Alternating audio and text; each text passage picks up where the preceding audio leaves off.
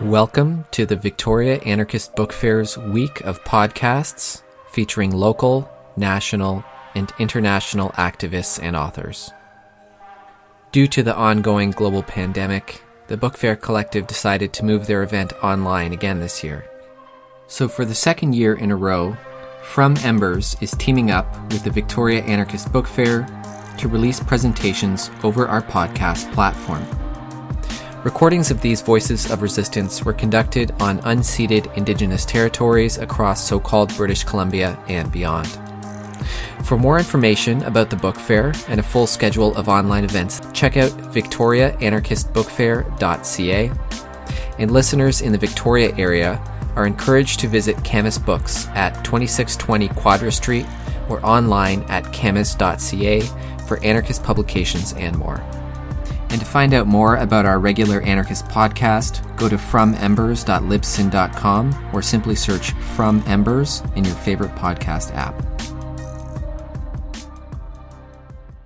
The Victoria Anarchist Book Fair Collective would like to acknowledge the interview you are about to hear took place uh, simultaneously on unceded uh, Wushanik and Lekwungen territories in so-called Victoria, Canada, and on the traditional territories of the Ganakke Ha peoples in Tiohtià:ke, historically known as the gathering place for many First Nations, what is now called Montreal, Quebec. My name is Rob Rao.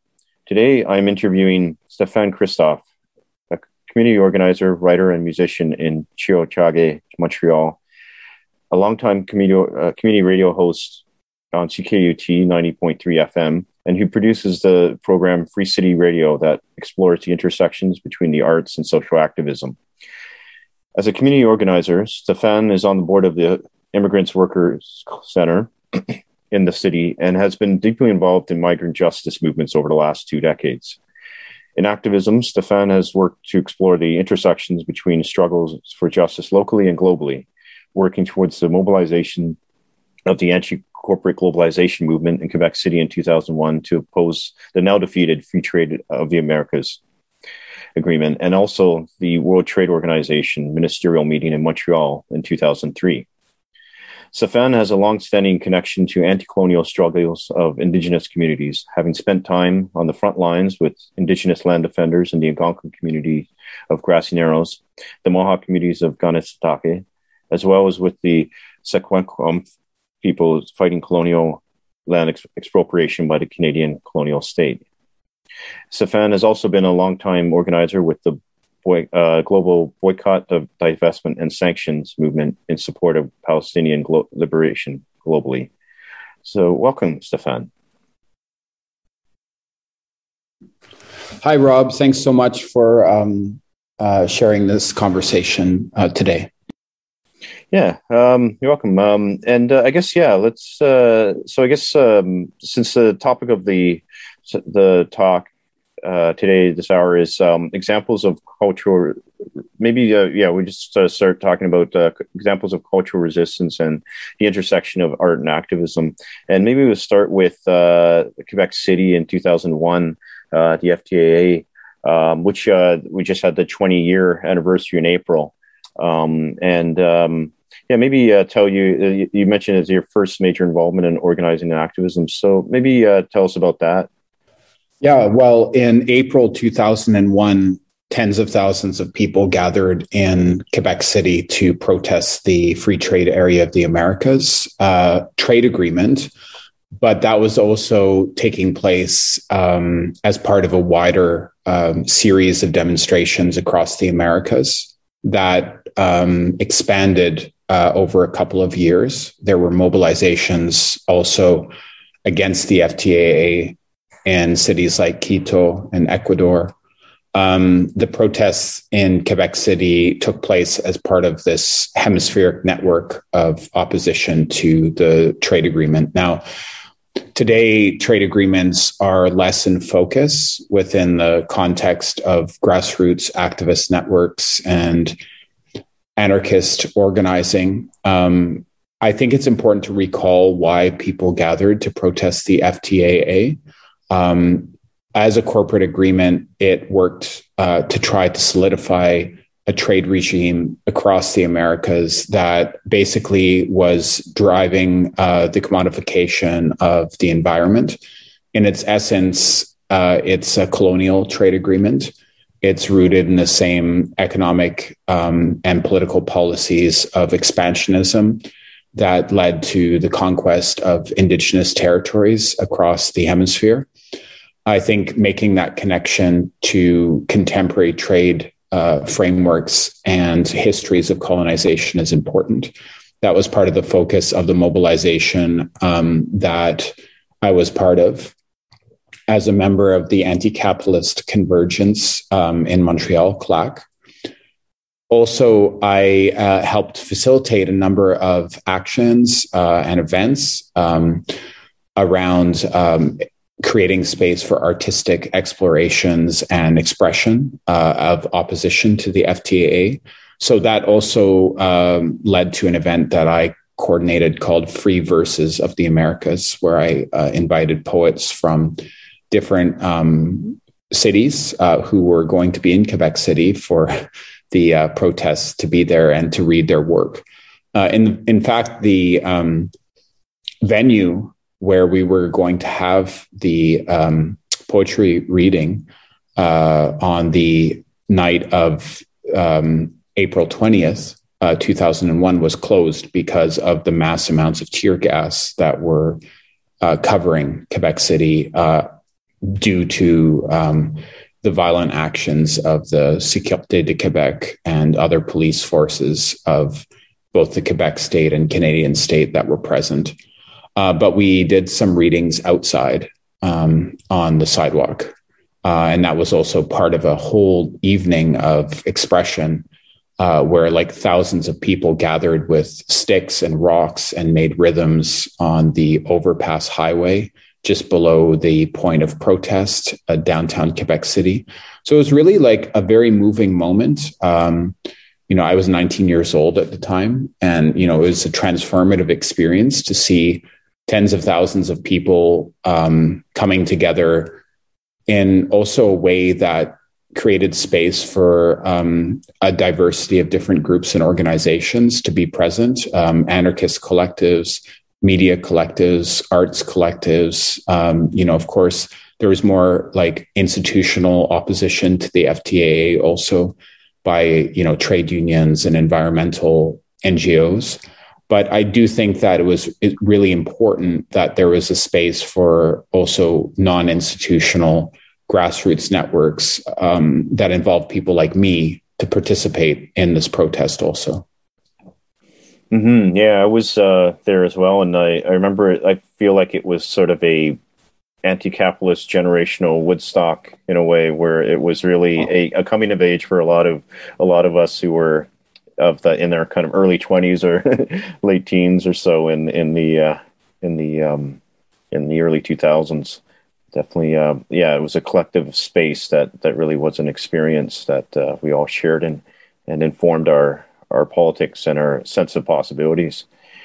Um, yeah, I like that. Yeah, it did help shape the sense of possibility politically for a lot of people. I, I totally feel what you're saying on that, Rob. Mm-hmm. And I guess that does uh, segue into like very well what ha- what happened only a few months later with uh, nine eleven, and then the pivot uh, of that movement uh, to a kind of anti-war tact, and um and uh maybe yeah to, to describe your role there and uh what came after, and I guess maybe if there's uh, art uh how how you used art and music in in that context. Sure.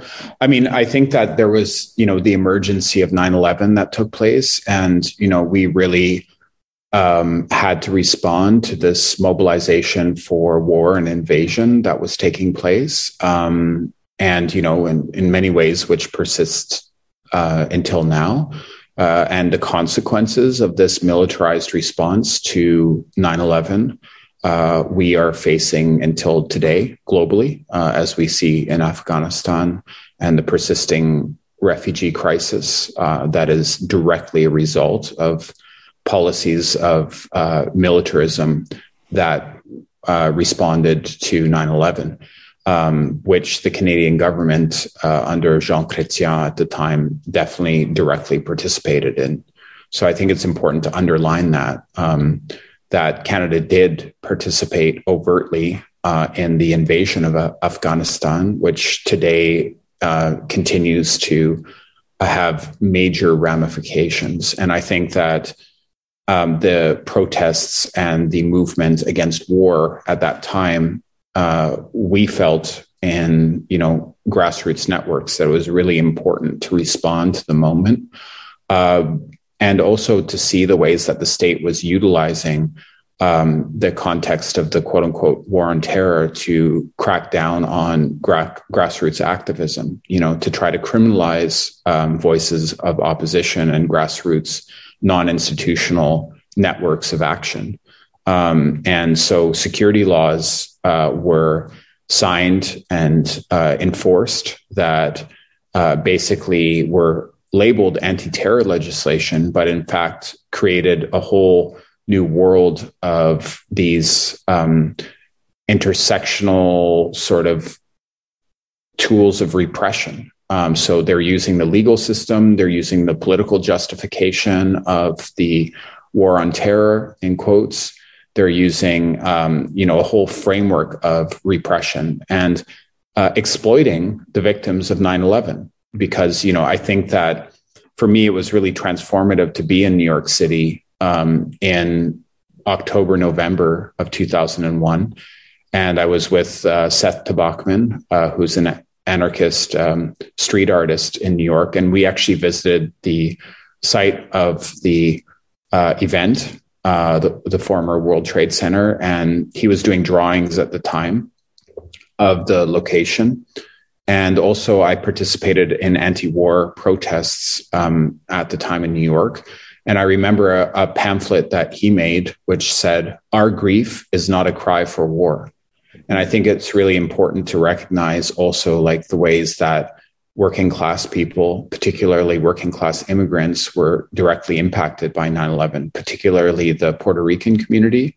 There was um, a um, business that operated in one of the trade towers uh, called Windows on the World, which was um, largely employing uh, working class uh, people and um, people from the surrounding boroughs in New York. So the East Village, uh, where you have a lot of housing projects, a lot of Puerto Ricans were working at uh, the time uh, in that company, cleaning the windows of these uh, elite office buildings. And um, they would get dispatched from one of the trade center towers. And then the dispatch time was the morning. So that's when the, the, the planes hit. So a lot of people died. And, you know, I was able to attend actually some events to commemorate those immigrant workers, um, Uh, Nuyoricans also, you know, um, from from the city who uh, died. Um, so I think like that sort of North American wide activist network um, that was, you know, around the anti-globalization protest was also deeply important for the anti-war movement.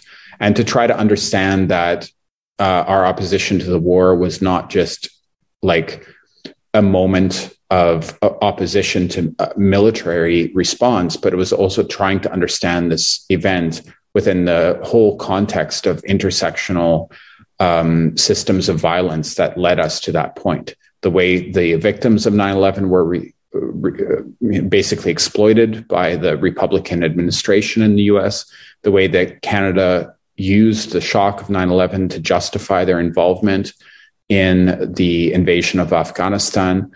And, you know, we can look at many other directions, but I think all in all, um, we still have not uh, recognized publicly the inherent injustice and violence of Canada's participation, the Canadian state's role in the war on terror. And, you know, so at the time I was, uh, you know, involved in a lot of street art, making a lot of banners for these demonstrations. Uh, working with artists like Seth Tobocman, also putting up the work of artists like Eric Drucker. Uh, I was between Montreal and New York a lot at that time. And so for me, it was a very formative event, both joining the anti-war movement, but also seeing the way that on a human level, nine eleven did impact communities in New York. Mm-hmm. And I, I, I'm curious as to how you feel the um, the street art of the time, uh, like using uh, Eric Drucker's and uh, Seth's uh, Tobocman's art, how that communicated. Um, yeah, I guess speaking to that that sense of all, all um, possibility and that, that like that slogan that Seth uh, used of our our grief uh, is not a, a cry for war. Like how whether that that managed to get that sentiment. Um, Uh, out there, like bypassing the mainstream media and so on. Yeah, I mean, that's really great point to bring up, Rob, because I think, you know, one of the challenges for um, a moment like that is how to sort of summarize, you know, a huge critique that is urgent, that is important, um, without, you know, uh, disrespecting, you know, if we're in the New York City context, the experience of Um, communities impacted by nine eleven. So I think like having banners and and posters that said our grief is not a cry for war was a really meaningful way to say both we are opposed to war and that's that's important, but also we recognize the impact. And I think in general, art does create space to really, you know, in its best moments, street art, banners, the the presence of art on flyers that we distribute in the cities um, really creates uh, a way to communicate these very complicated moments um, through, you know, a very clear and beautiful message at times. It's, it's, it's difficult to do it right, but I think when it does happen, uh, it has a huge impact and, you know, a different impact than, you know, um, academic articles or, um, you know, um, interventions within newspapers. Those are important too, but I think that there's a particularly important and unique role that art plays in those moments when, when people are looking for, um, you know, answers, when people are looking to sort of find an expression or work that speaks to how they're feeling also at a time like that.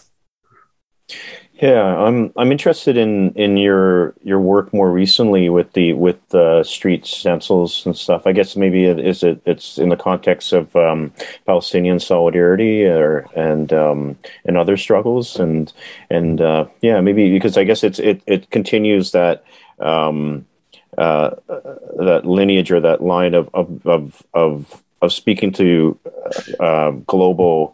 Um, context of global struggles, but uh, acting locally and, and something very locally. Sure. I mean, street art is very tangible. And, um, you know, I've continued to do street art. I was out last night pasting, um, you know, for twenty years now.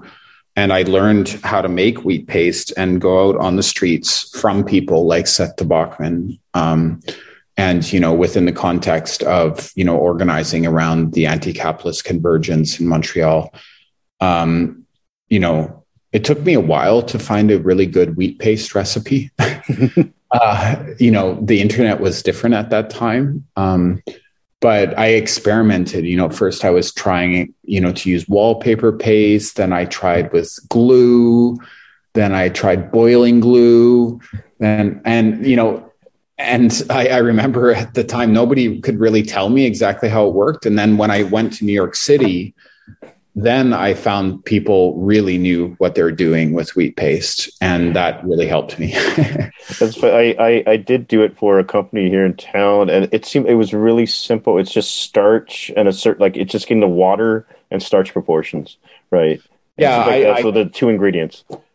Yeah. So I use bleached flour. I would never okay. use it for anything I eat. But, um, you know, shout out to West Coast sensibilities on the food. Um, but uh, um, I use about one part to six uh, f- uh, bleach flour to boiling water. And right. I think that that's really the key. A lot of people don't know that it's not just warm water. You have to have the water boiling because it activates the starch somehow. And then I, I use a whisk um, to whisk it as it's boiling. Um, like I pour the boiling water into the flour and I whisk it at the same time. Um, uh, so that's like basically the, the, the recipe I use. Um, and, uh, it doesn't taste very good with sugar and cinnamon. Um, but, uh, I've tried it once.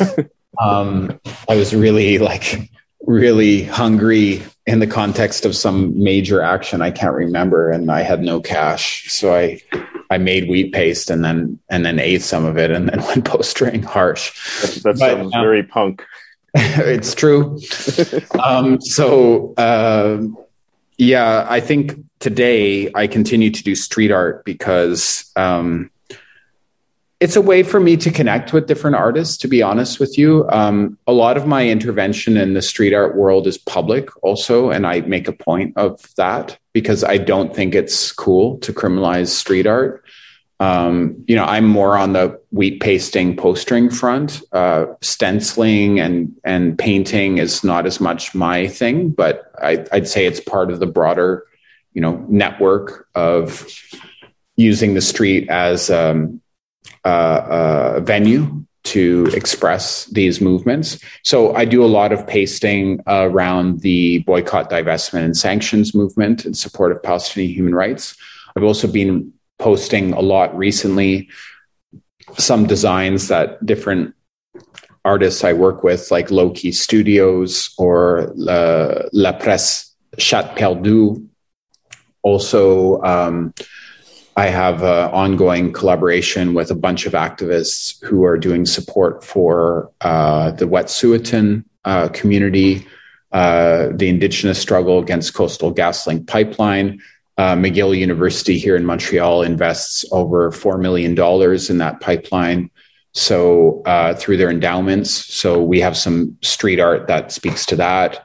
Um, so basically, I find that street art's a way to talk about these issues. Um, it's, again, not the only way, but it's a it's an active practice that I have in the city. And it's also like, a, I think, a tangible, um, non-institutional way that people can plug in. I think that, you know, at least for somebody like me, um, you know, really coming from a totally non-institutional context, street art was a way for me to have a path or um, uh, space to participate in these moments and movements that I felt were really important. Um, so yeah, so it continues actively. You know, I'll be going two times this week out on the streets. I've, you know, wheat pasted all over the world in Beirut and Paris and New York City. Uh, you know, and it's always been, uh, you know, a part of my relationship to urban spaces. Yeah, that's what I find interesting about it too. Is is that way that it um, it can transform a space or or um, um, yeah, bring a different dimension to a space. And um, I think you've also mentioned previously, like that it um, a way of kind of resisting gentrification and and. Um, kind of, uh, I guess, uh, also contributing to that kind of reimagining of the city. Um, and yeah, uh, definitely. And I think that's really important, right? Like, I think, you know, graffiti and tags also, like if we're talking about like condos and making sure that uh, the whole like expansion of condos and gentrification and, and, and cities is opposed. I, that's one important way to oppose that. Um, and, uh, You know, I think that it's important that that opposition to that sort of institutional structural violence is expressed also on the streets in that way. The institutional structural violence of gentrification and, and mass condo development that excludes so many people and so many communities. Mm-hmm. Um, yeah, maybe uh, we talk maybe a little bit about, uh, I was uh, interested in your um, work with uh, Artists Against Apartheid and, and, and I guess maybe more generally about creating networks uh, between artists and musicians and activists. And um, I guess, yeah, maybe even speaking, you kind of, I guess, alluded to that, I think, with street art as well. There's maybe uh, people engaged in it who consider themselves artists are, are doing it more for expression, and then um, the people who are trying to get a message across or trying to make change, and, and maybe, yeah, maybe uh, talk about your experiences or reflections on on trying to merge uh, those two worlds in both in music and uh, maybe also in, um, on the street. Sure, sure. I mean, I I work with a lot of musicians. I look, work with a lot of visual artists and designers um, all around the world. I'm very close with the Just Seeds Artists Cooperative. I collaborate with a lot of members of that network um, in different places. Um, you know, we did a project together called Imaging Apartheid, um, which is a series of prints designed by artists around the world Uh, in support of Palestinian liberation.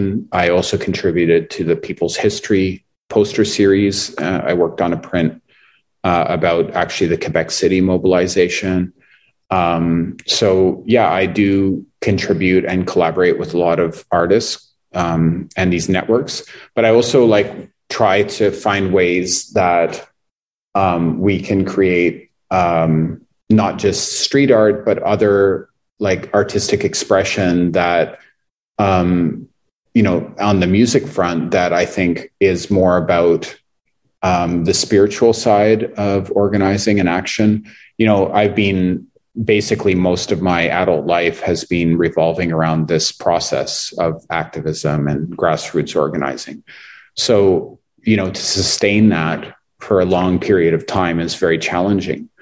Um, and, um, You know, given that the a these networks are criminalized in different ways, and you know, I'm not saying that to um, uh, compare or contrast with other parts of the world.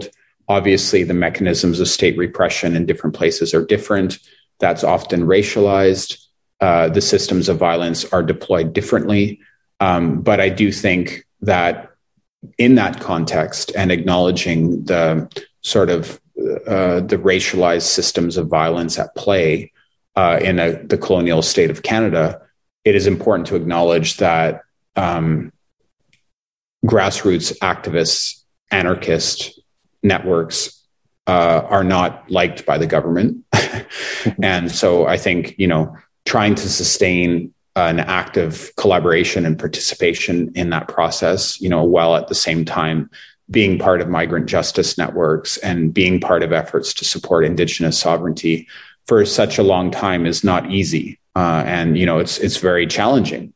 And so for me, like getting more involved in music and playing music that's mostly instrumental was a space to sort of have a spiritual practice that, um, you know, I've linked um, to my activism, but it's also, you know, there's, there's a lot Uh, to be said about activism, but there's also a lot to feel. hmm. And there's a lot of sort of um, the sort of side of, of why we're involved in these moments and these movements that is difficult to express in words. Uh, and also sometimes, you know, the difficulties that uh, sustaining activism for a long time, um, the difficulties that is involved on that front personally is also hard to put into words, right? Um, and so for me, music has always been important, you know, and like a lot of, uh, you know, friends of mine in Montreal, like, you know, the band Godspeed You Black Emperor and, you know, mm-hmm. different projects like that. I think for me, I always saw them as, um, you know, like sort of um, fellow travelers in a way, you know, and um, it's a band, you know, or, you know, the music that I do is instrumental. You know, I have a project called Rêve Sonore, um, you know, Sonic Dreams, and it's not really overtly about a specific issue, but, you know, it's more about my uh, communication of, you know, as a, as a being trying to be here and be committed and be involved in these things.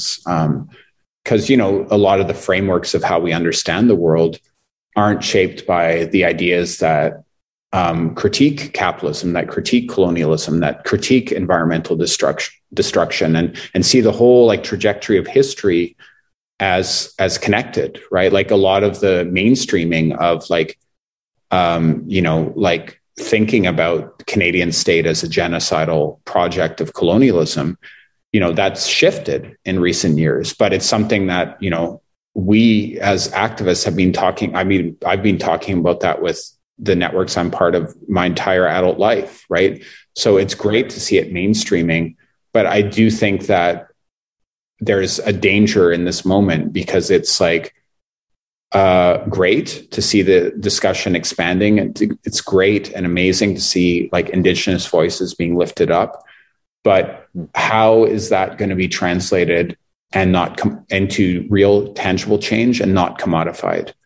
Also, you know, it's like something that I think about, you know, and um, there's spiritual dimensions to that in the sense that um, I think that, you know, the, the society that we live in can very quickly sort of create like individualized responses to these moments, to these movements.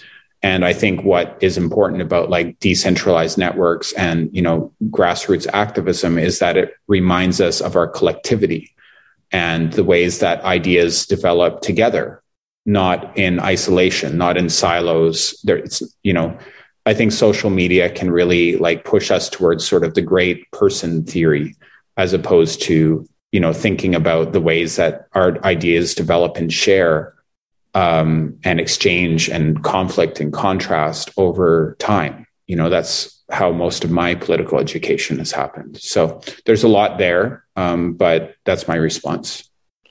Yeah, yeah, and that makes me think about, yeah, I think there's an obvious uh, connection in my mind as well to how to um, how community is created, and, and I think, yeah, like what uh, part of what you're saying about the spiritual uh, and uh, I guess even rejuvenating uh, aspect of, of music and art is that um, is that it's a, it, that the social dimension and and um, which is what it has in common with activism. Although I guess in creating music, you're, you're connecting with others in a way that's um, that that that is kind of almost like the basis, or is is the is um, is is is creating community.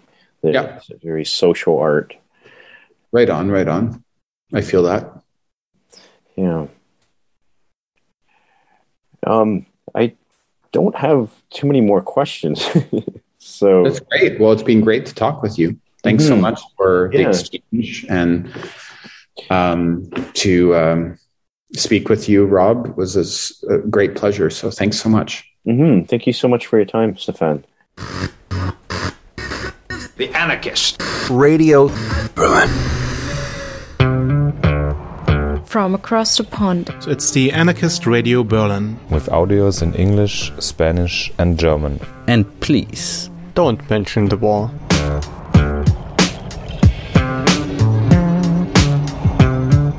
You can find us at channel zero network dot com and a radio dash berlin dot org.